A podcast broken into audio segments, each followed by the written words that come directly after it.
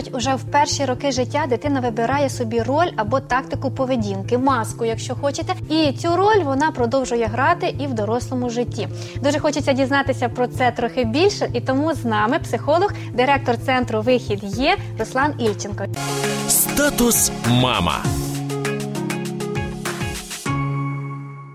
Действительно, мы как родители или вообще как воспитатели детей, мы много закладываем уже в детей с детства. Если они что-то недополучили в детстве, то, скорее всего, это будет отражаться во взрослом возрасте. Які найбільш розповсюджені ролі, які психологи помічають у людей? Первое – это спасатель такой или такой герой, то есть когда он всем угождает, когда он пытается быть хорошим, э, учиться хорошо, все на отлично, везде правила соблюдать, все законы. В данном случае он из-за, может быть, чувства вины какого-то или что-то доказать, что он хороший, что вот, возможно, его где-то он получил отвержение определенное в детстве и непринятие, как бы осуждение, может быть, какую-то травму. Я ось подумала, як ви розказували про таку дитину. В принципі, це така зручна дитина. Ми всі мріємо про таку дитину, Да. але це може бути проблемою. Да, да. Если бы это было просто по любви к людям или по любви к Богу, то здесь ничего нет плохого, это хорошо. Но он это делает либо извиняясь перед ними за что-то, либо доказывая, что он хороший, чтобы они когда-то это поняли и признали. И вот это отношение, оно занижает ценность того человека, с которому он помогает. Потому что он вместо него все пытается сделать. Если он так воспитывает детей в таком духе, то дети вырастают атрофированными, они не способными к жизни вырастают. Вторая роль, которую я бы сказал это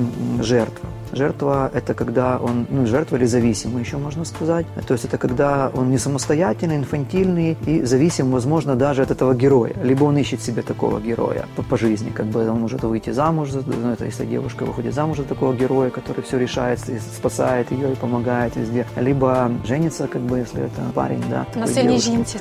Да, на сильной жинке, да. Либо он остается при родителях, которые вот постоянно его опекают. И даже есть такая пословица, хотя я совсем ее не принимаю, но она есть у нас в быту, что женщин может быть много, а мама одна. То есть вот они как бы держатся возле мамы, их мама так научила, и мама все решает, и маму нельзя бросать. Ну, то есть такие зависимые, и многие из них становятся зависимыми от каких-то веществ, алкоголь, наркотики. Ну и третья роль – это обидчик, э, агрессор, обидчик. То есть это может быть такой, который бунтует, который нападает, который обижает людей. То есть если он где-то пострадал в детстве, он может остаться как бы в этой жертве, да, а может вот превратиться в обидчика. Может сказать, все, никогда меня никто обижать не будет, я буду обижать теперь других. Это может быть агрессия направлена на людей, может направлена быть на себя. Он просто не воспринимает себя ни тело свое, ни личность, ни мозг свой не развивает его, просто ну как бы наказывает себя тоже за это. Это нездоровые роли. Есть здоровое поведение, это любовь и уважение к Богу, к себе и к другому. Это здоровая, как бы, ну не роль уже, это уже, ну, здоровый человек так себя ведет, здоровая равновешенная личность так себя ведет. А нездоровый человек, он эти три роли какие-то вот играет, да, или это он герой, либо вот он жертва, либо он обидчик. И все они вот появляются из-за того, что в детстве был определенный вид насилия или травмы.